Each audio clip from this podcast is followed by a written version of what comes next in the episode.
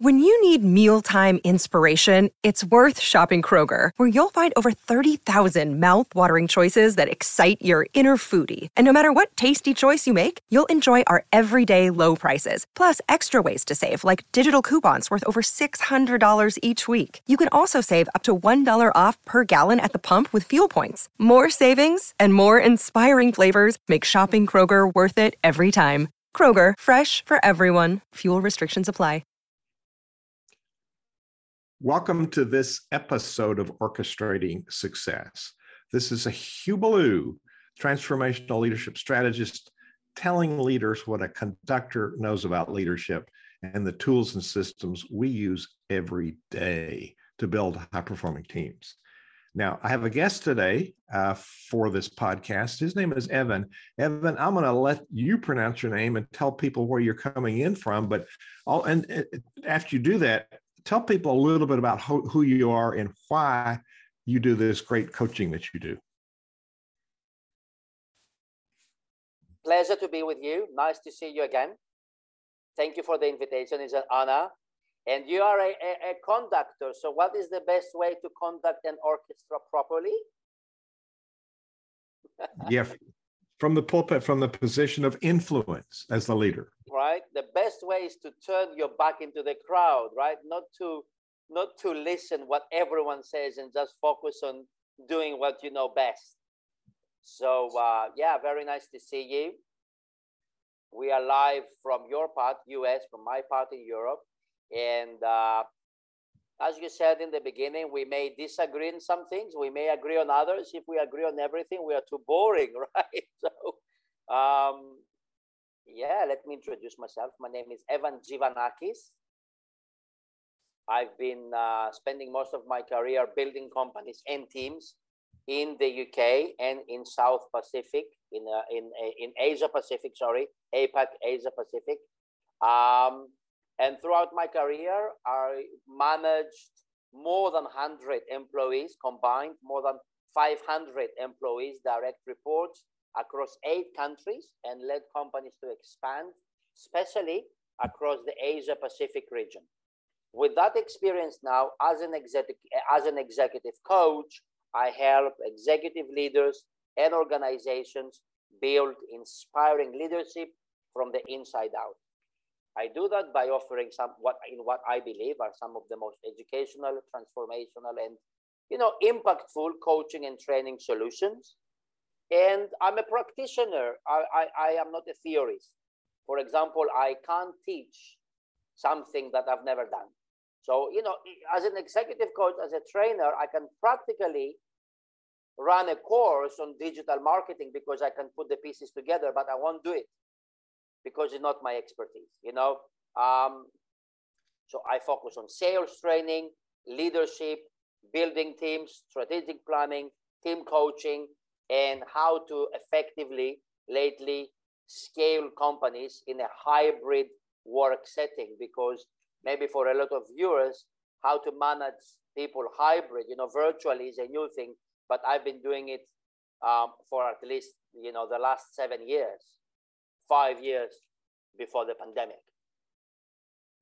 So if you are a leader and you're watching this and you know you you have you already have a track record of your success you know of success in your career in your company in your team but you want to take your yourself to the next level we should talk obviously after the live interview.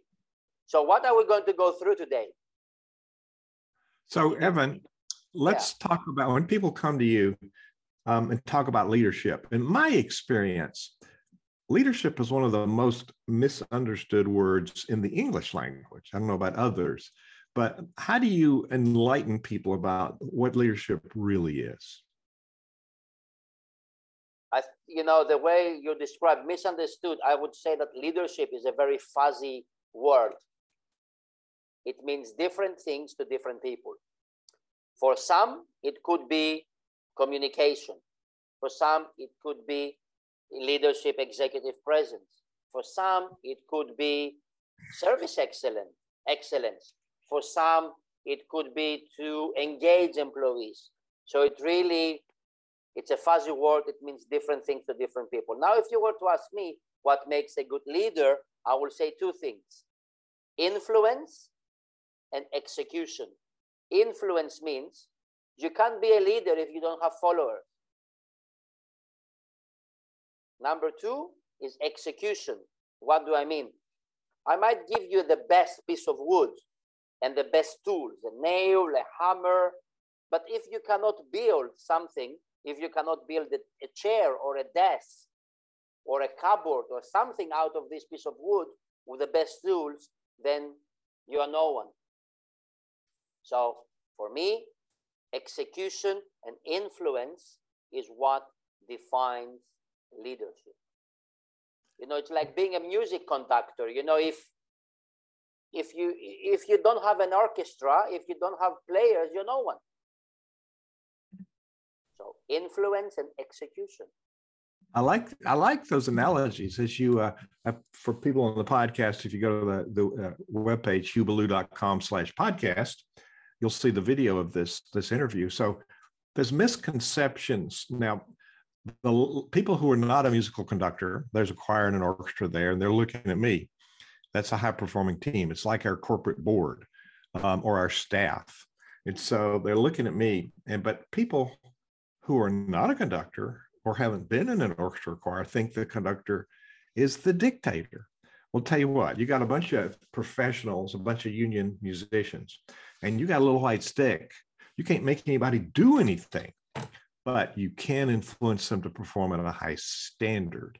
So, speak about um, leadership as influence. We are the authority figure, but how we use that authority to influence people to step up to their level of competence and more um, how, how does that play into leadership in your world you know leadership has been described as the ability to influence others.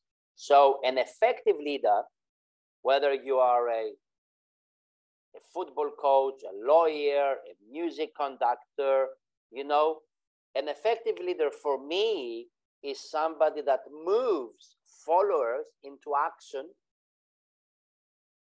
by eliciting their desire and conviction and conviction conviction in the vision and the goals articulated by the leader. Okay? So can you take people with you? You know this is what i mean. Leadership is influence.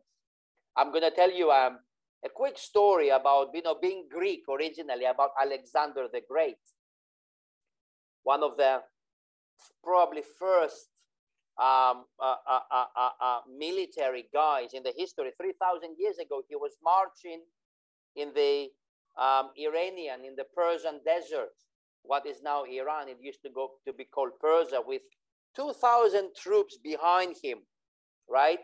And they suddenly hear they ran out of water.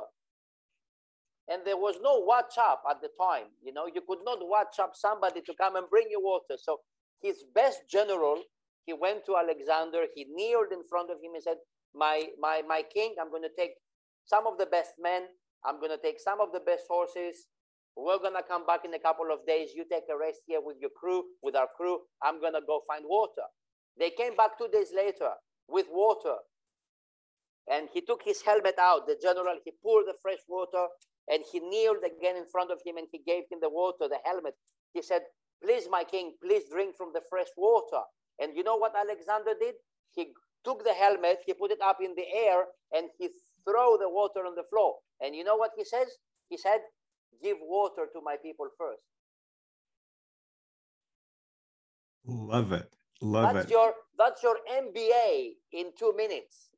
So this is your masterclass on leadership. So 3,000 years ago, he probably understood that leadership is influence, that leadership is, people, is putting your people first. You know, that's such a wise, that's a, such a wise statement. Now, you, um, you have formally studied leadership in academia, but you've spent a lifetime in the trenches um, doing leadership, which is also real life education. So, is there a difference in those two, and how do those two work together? you know, I, as I said, I'm a practitioner, not a theorist, and uh, I do believe that your people will always be two thirds as good as you are. Monkey see, monkey do. I'm a very traditional, if you can call it, a very traditional leader. You know, I, especially with the pandemic, we cannot just tell people what to do. We need to show them. We need to lead by example. So I've started my career back in sales when I was 25 years old in the UK. And I worked for, a, for an organization that the only way that you could get promoted is by doing the sales, by bringing the money in, by hitting the targets. So, you know, that that leadership, you know, it's we're going back to basics, you know, with the pandemic. You can't just be a leader by talk. You need to be able to walk the talk and you need to be able to to lead by example. And you'll see companies that really, you know, when I coach executives and I see that the leader is there, is leading by example, is scaling companies, is the leader is there to, unlike me, roll his sleeves up. You see difference in attitude and different in, you know, you can go to a restaurant sometimes and you don't really need to see how good is the management of or leadership in a company. Go to a restaurant and if you really see that the staff, the waiting staff don't care, don't blame them. Always blame the management because there is something wrong behind. So leadership, it's like a fountain, chocolate fountain. When you go to those weddings, you know, you have the chocolate fountain and the chocolate flows from the top, right? Well, if the top part is good, everything will be good. But unfortunately, in a lot of companies nowadays, it looks like chocolate, but it doesn't smell like chocolate. So the leader is the influencer, and the leader many times blames other people. Like you just, the example you just gave, they blame we leaders. We're all guilty. We, um, you know, I do this. I, I make some of the same mistakes, even though I teach this stuff. We want to blame people for the confusion or the problems that we actually set up. And so there's a there's a statement in in um, conducting. If if the orchestra respects the conductor they play as the conductor intends. If they do not they play exactly as you conduct. So if you're really hard on your on your orchestra and choir they're going to get even in concert when you can't control it. So in the military there's there's something that that if the platoon doesn't respect the leader they might get shot in the back in combat and there's corporate leaders that get shot in the back every day and don't even know it so what what they see is what we get in music. What's the analogy in your world? The influence of a leader, good and bad.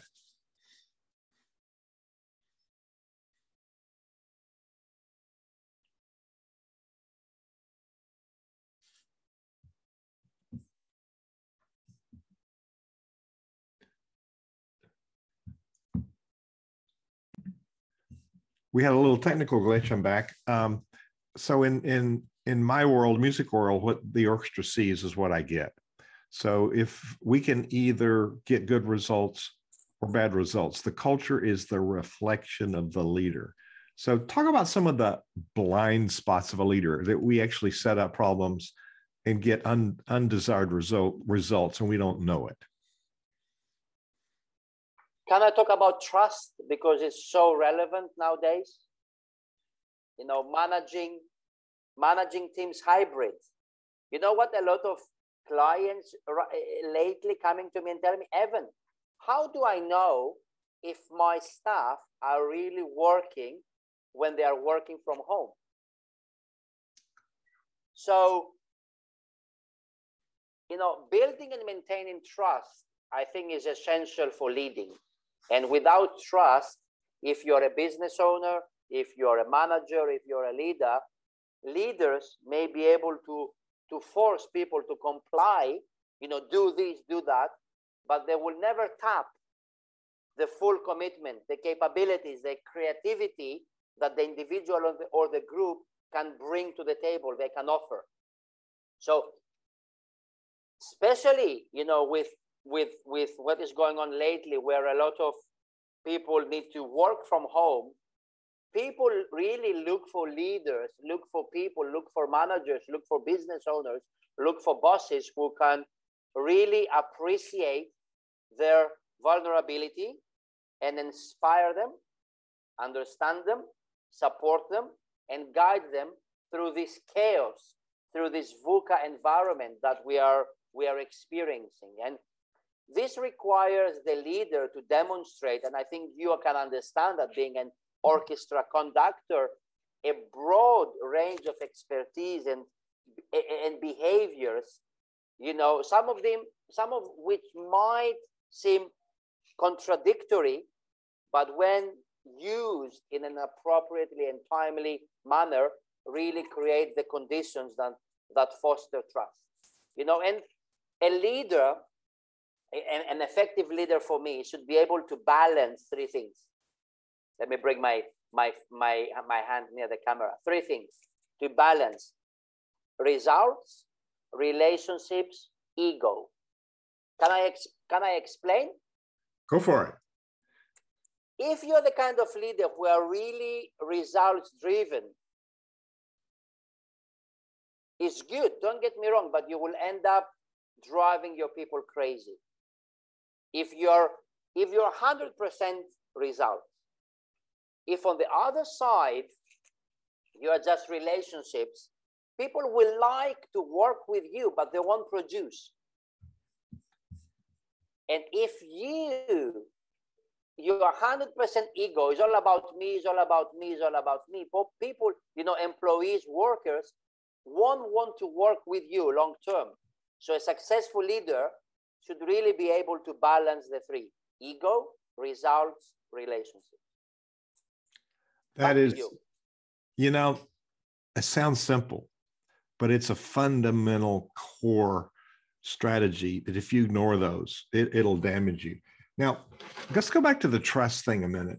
Um, leaders sometimes isolate themselves from the people they need to hear from and there's people that you know when, I, when we go to disney world in, in america you can ask the person sweeping the street anything about the park and they can tell you because they know about it. If the leader doesn't ask that person what are you seeing?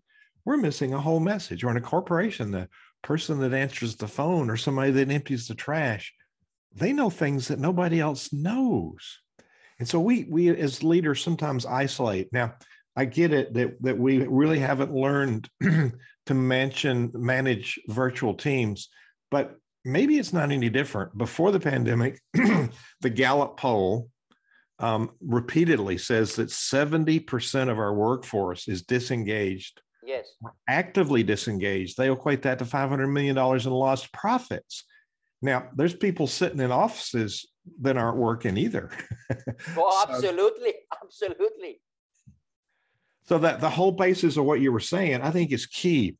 Creating, you know, a results-based culture, not a time-based culture. So we, if we think like entrepreneurs, um, a lot of the clients I work with are entrepreneurs, and you know, we got the shiny object, but we haven't done the skill building. So the kind of work you and I do, there's plenty of work for us out there. So, yeah. I mean, I, I, you know, I'm happy to collaborate with people that might be competitors, but no, there's plenty for everybody. So yeah, it's plenty for everybody. There's yeah there's a gap in understanding. So I think part of what we supply people with is something like what you're doing today, helping people understand what's missing and what are my blind spots. What do you think? You you mentioned the word um, engagement. So let I let I just grab that. Let me talk a little bit about it. Like you might have employees that are engaged but not productive, and vice versa. So if you have somebody who is engaged but not productive, what do you do? Obviously, we don't have people to, to share ideas, but you need to offer training. You need to offer support because they are engaged. They love working with you, but they're not productive. So it means maybe they lack something in the process. So you need to be able to identify what is this and provide training, provide coaching, providing support. And at the same time, you might have some someone who is productive, who who who who can do A to Z, as you said, you know, like the guy in the park, the know how, but they're not engaged. So be prepared that that person tomorrow might resign and go work for a competitor. So the question I have is if you are a business owner or leader, is this Do you know your people? And the more you know, the better you can manage. You know, every everything you've said so far is we're we're perfectly aligned. So we we're seeing the life um, same way. So engagement. So we what you're fundamentally talking about is is solid stuff everybody needs to understand. And I do find that people who are successful have a coach. People that are trying to get there don't have a coach. They're going to figure it out. Now, we don't do it for people, but we help them get there faster because we help them be a better leader. So, you just talked about confusing activity with results fundamentally.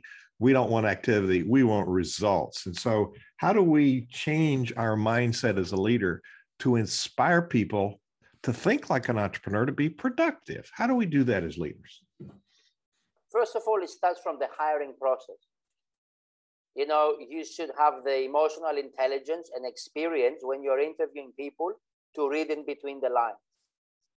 And a lot of human resources people don't know how to do that. Nothing against HR, but sometimes they just ask questions based on a script. So when you are interviewing people, learn how to read in between the lines.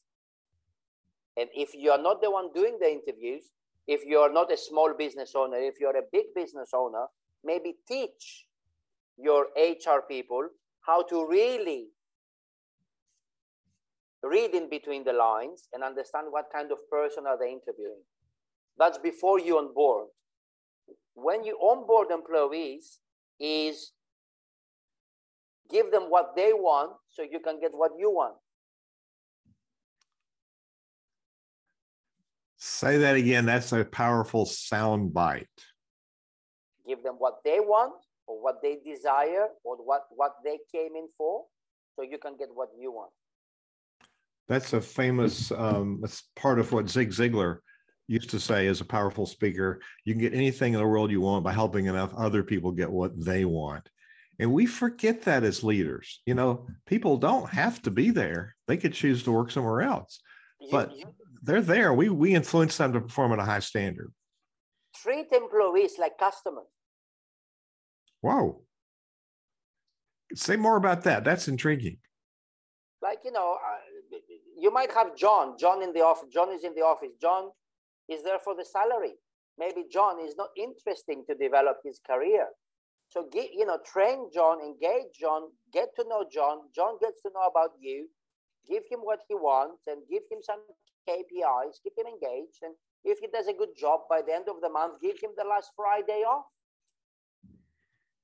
What's wrong with that? Give him a long weekend because John is not in for career, but you want him to be productive. Fantastic. So give him what he wants, but get what you want. Set some KPIs for him. Once he does it, or 80% of it, hey, John, at the end of the month, you did a good job this month. I want to reward you. Take a long weekend. He'll be happy. You'll be able to retain John. But on the other side, you might have, I don't know, Elizabeth, who is there for career, you know, career focused individual. You need to know that. And then you need to, you know, construct, design your KPIs, design your management approach according to what Maria wants. Because if Maria is really excited about career, giving her a Friday off might not motivate. You know, at the root of leadership is relationship. At the root of communication is relationship. And you know what you're pointing out is investing in relationship, which is a constant, isn't it? It's always you always invest in relationship it's it's very relevant here, and especially now that we are managing people behind a screen. You can't really, you. We, I think you know that, right? With your conducting experience and all, you can't. We can't change people, can we? I don't think we can. No, no. I tried before, you know, in different cultures. I'm going to change them. I'm. It's waste of time. So the only thing that we can do is influence, and the good ones will follow. Don't expect everyone to follow. When I start keynotes, some, um, many of them, if there's a big audience, I'll come out in my tails.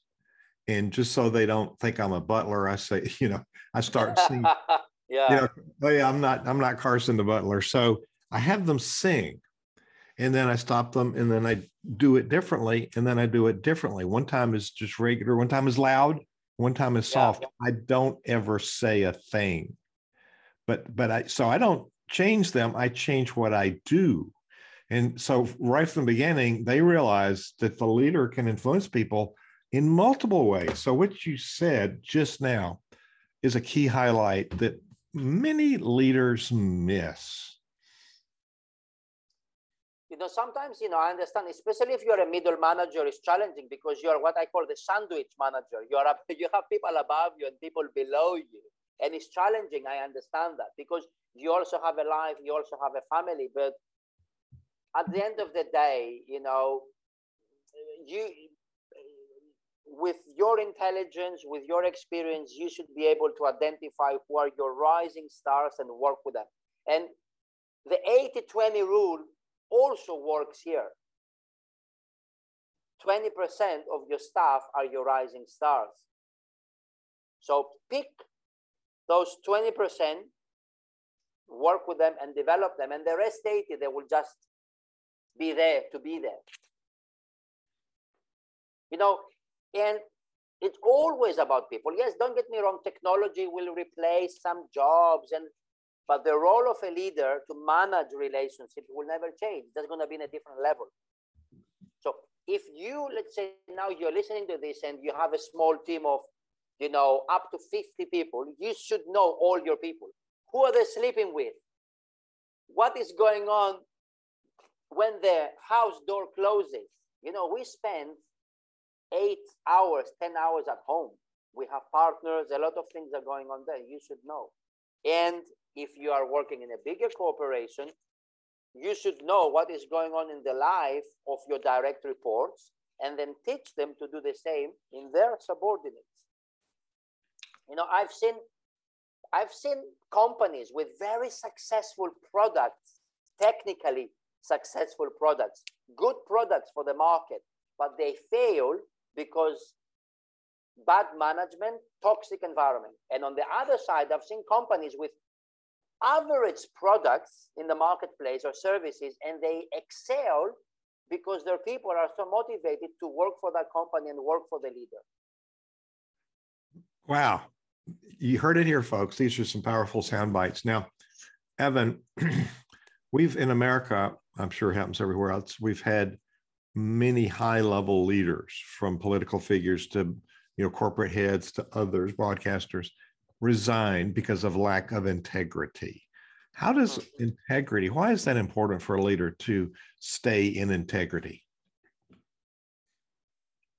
Because we're not in colonial management anymore. Colonies are finished. you know, people have waking up.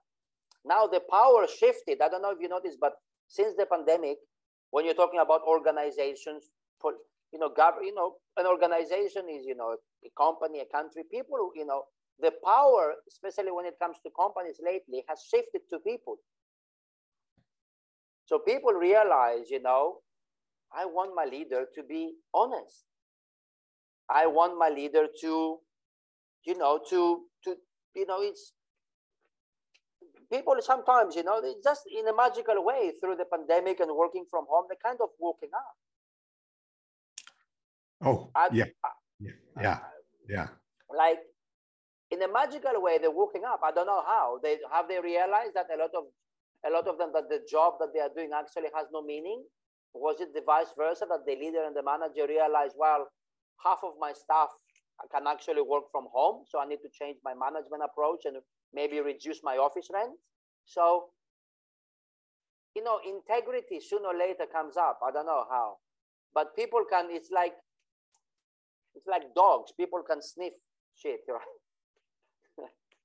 I, I want to I want to share how people can get a hold of you and your book. But before that, you know, you mentioned an excuse.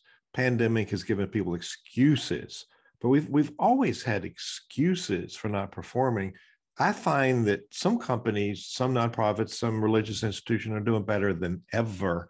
So, what are the challenges now? We have opportunities so you can use excuses. People have used them all the time. They think they're reasons, but they're excuses. So, what are the opportunities? Leaders can seize new opportunities. We, we the the one you also listed was, oh, there's technology that's replacing people. Well, that frees us up to do important stuff that we shouldn't have been doing as people. So, what are the opportunities for leader leaders now in this new era? If you, well, anyone, you know, if you really if you genuinely like people and if you like to manage and to scale, you will see this as an opportunity to rejuvenate yourself and to retrain yourself to become a better manager for the new workplace. Okay. I have seen conductors conducting um, a, a music plays online. I think it happened in Vienna last Christmas. It happens um, all the time. So the opportunity is, as Marshall Goldsmith said, first of all, you need to have the mindset of what got you here won't get you there, or what got you there won't get you here. And have a student mindset if you don't have a student mindset and if you have that belief that that's how we have always done it, I'm sorry, but it's not going to work out. Now, you know, and people are different from before, you know, um, they're working up, they, they, now you have to manage smart graduates. So the opportunity, it could be an opportunity or it could be a problem. It depends how you see it. I mean, not you, but everyone that is watching. Um, it is an opportunity for you to reshape your skills, to learn new things, or it's a challenge just to, to stay in that's how we've always done it. And if I can say something, you know, no problem seems too big if the aspirations that you have are inspiring enough. Let's talk about um, you have at least one book that I'd like to highlight. Um, oops, where did it go? It so I want to talk about your yes. your book that's that's um, on on the website. Let me just make sure that I got it got it queued up because I I didn't get it just then. So um, so your website, give us the URL of your website and what's gonna what are people gonna find when they get to your website? executivecoachasia.com. Executivecoachasia.com. Why Asia? Well, I have clients globally, but when I started my coaching career, I was in Asia. And I, I actually did it for SEO purposes as well, because if you type Google Executive Coach Asia, it comes number one. so this is something I learned. Um, so there is my website, there is me. Okay. And uh, my book that I'm calling it The Virtual Leader is in the final stages. It should be into a bookstore, into Amazon, and hopefully on your reading table um, very near. I think around March, just after February, should be able to be launched. Just doing the final touches. The Virtual Leader. Yes. Well, um, the um, let me see if I can get the uh, the book cover. There's your handsome picture. I'm trying to get the book cover to to show. Um, so I can't find it. Sorry, but your your book is is really um, it's a it's a great book. The Virtual Leader: Manage, Inspire, Lead from Anywhere. Can we find the book on other places besides your website? It's gonna be soon on Amazon on all the online bookstores. So one is not ready yet. I think it's going to be ready by March. Final stages, final editing, and all that. Yes. Love it, love it. So go to so it's executivecoachasia.com. So what yes. what tip or thought or challenge do you want to leave people with because they now know what you do and they can seek you out. You've got free offer and you've got a free consultation. You know, you give people value up front, whether they hire you or not. And that's, I, I really respect that. So, what challenge or thought or tip would you like to leave people with after this very helpful interview? Thank you. What challenge or thought, right? So,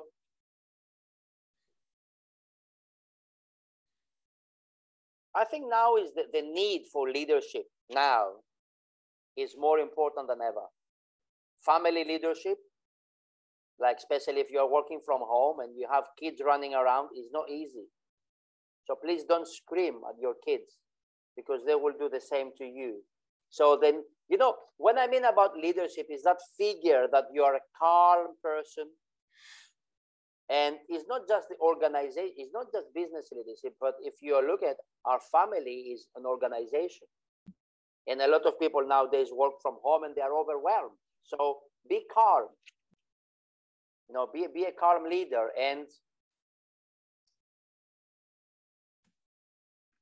you know it's I, I, I just i'm gonna share with you some myths that people think about leadership and i'm gonna leave you with those couple of myths and you can think about it. Like manage, one of the myths is that managing teams virtually is the same as in face to face. Is not so you need to have different skill sets Myth number two all leaders must be extroverts. I'm an extrovert, I think you can tell, but I know some of great leaders, some of my best clients are introverts because leaders, you don't need to, to be an effective leader, you don't always need to be in the spotlight. You can lead from behind very effectively. Another myth is, and something that it was elevated and it became more clear with the pandemic, is that leaders have to have all the answers. No.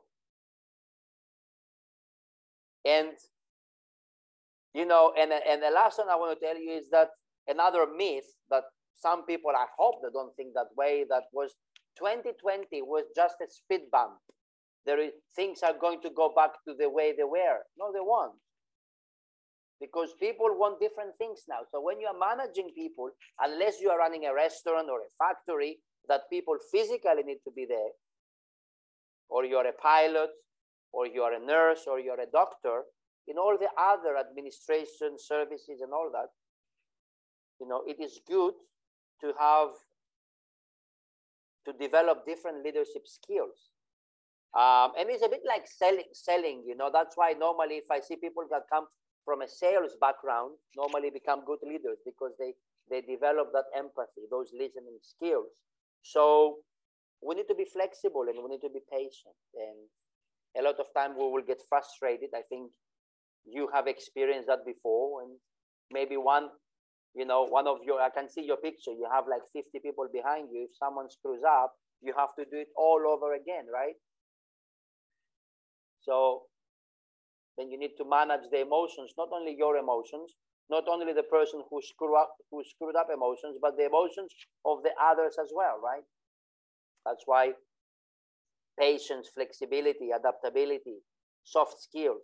You know, you can you can learn a hard skill in two years. For example, if tomorrow you you want to become a coder and you learn how to code, you go to a coding school. You can become a coder, but learning soft skills actually soft skills are not so soft. Yeah. Thank you. Thank you for sharing not all, um, only interesting but very helpful information for leaders today. Thank you so much for being on orchestrating success podcast. Pleasure. The honor was mine. Thank you very much. Till next time this podcast is a part of the C Suite Radio Network. For more top business podcasts, visit c-suiteradio.com.